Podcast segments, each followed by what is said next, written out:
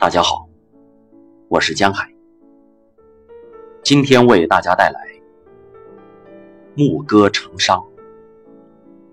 马文秀。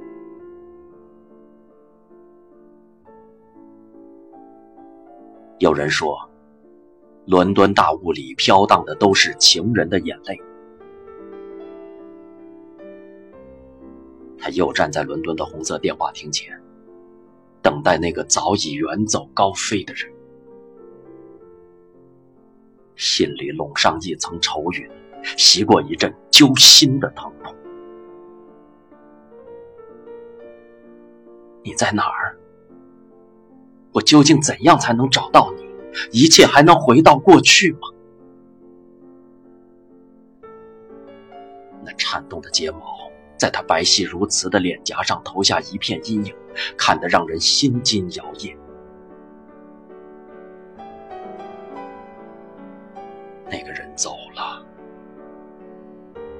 除了留下带有浓烈的记忆外，就是无尽的空白。他仍在伦敦的红色电话亭前踱步，没有注意到不远处走来的男子。疯长的思念在心底里拼命地撕扯着。霎时，那位男子已经走近了他。他转过身，眸光落在他凝重的深情上。顾以西，你怎么会在这里？他言语间露出不可抗拒的威严。顾以西只朝顾阳看了一眼，就触电般的抽回了目光。他低下头。神色茫然无奈，心底最深处的地方突然变得无比柔弱。我，我，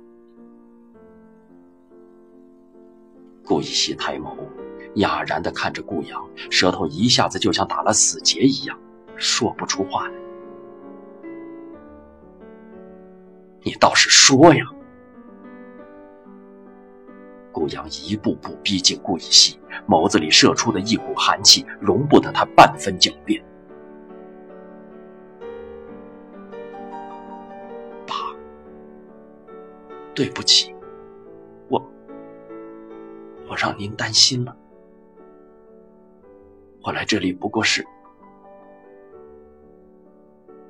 顾以西颊旁柔软的发丝遮住了表情，他吞吞吐吐。关于那个人，那些事，他守口如瓶。岁月伤痕遗留的疼痛，更适合藏在心灵最深处。你老老实实给我解释清楚。顾阳一生高过一生。说出的每一个字，就像一把把匕首一样，直打顾以西的心脏。爸，我是来跟同学道别的，刚准备离开。顾以西垂眸，不敢抬头，不争气的泪水在眼眶里打转，惭愧与惊慌满满的占据着他的内心。以后。出门前记得说一声。顾阳斜视着顾一西，眼角的那股阴冷一时间无法形容。很显然，他已经猜透了顾一西的小心思。嗯，我知道了。顾一西战战兢兢的低下了头。他不敢去对视，顾阳的表情让他惊慌不安。太冷了，这里不太好。顾阳意识到自己刚才的言辞有些激烈，于是语气稍加温和：“爸爸，我知道了，都怪我穿着这么单薄出来了。”顾一西说完，尴尬地望向自己身上的加棉秋衣，羞愧地低下了头，恨不得为自己愚蠢的回答扇了自己一个耳光。你来这里干嘛？真的是在等同学吗？顾阳凝视着顾一西，他不相信女儿在骗他，或许想给顾一西一个认错的机会。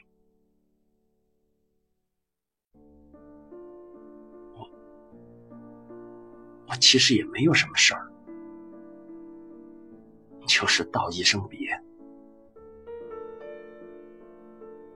顾阳看着顾以西闪烁其词，心中顿时掠过一丝失落，那种沉重。无以言表。走，回去。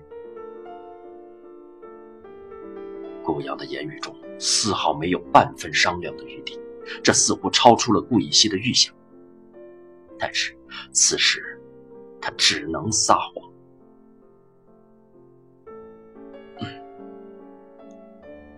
顾以西低声应着，眸子里透着无法言喻的忧愁。离别说不上波涛汹涌，但那些细小的步子足以说明此刻他的确不安静。他在心里不断的质问：“妈妈，您的承诺曾是一种不自觉的甜蜜，为什么我只是孩子，却要这么的故作坚强？”他仰起头。望了一眼天空，默不作声的跟着父亲上了那辆黑色的小轿车，靠在座椅上，陷入了无尽的沉思。顾阳猛地踩下油门，车如离弦的箭一般冲了出去。顾一西身子猛地后仰，从沉思的状态中醒了过来。一路上，父女俩沉默不语。似乎在有意无意地跟对方隐瞒着什么，或许是那些生命卷角处已被尘埃深深地覆盖了伤痛。回到家，顾一西径直地走进自己的房子，沉默不语。顾阳看着一脸疲惫的顾一西，就不好再对他说什么。他依旧在客厅里点起一支烟，开始不由得回忆起往事。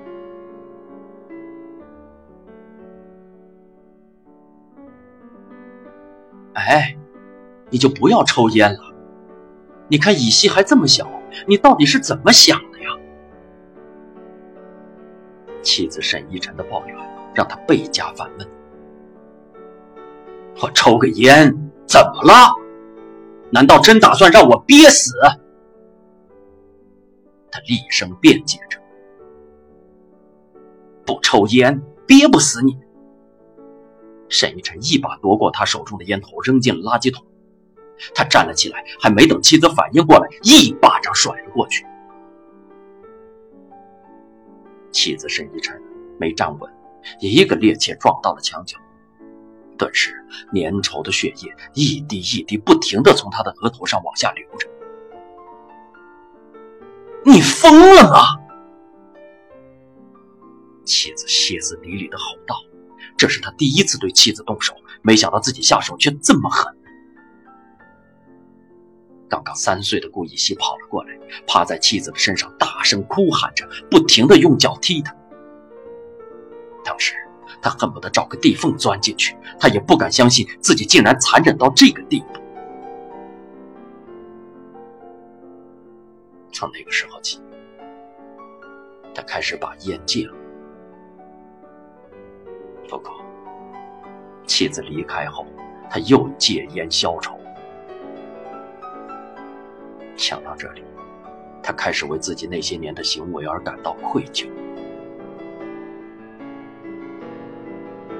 他望了望顾一西紧闭的门，埋头叹了一口气，接着又点起了一根烟。他很清楚，顾以西今天想打电话找沈依晨，这不怪他，只是他很失望，顾以西撒了谎。夜渐渐深了，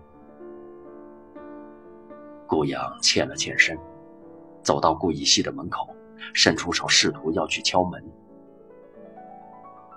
他好像又想到了什么似的，将悬在半空中的手收了回来，起身回到了房子。房间内的顾以西屏着呼吸，听着顾阳沉重的步伐，克制着自己的情绪。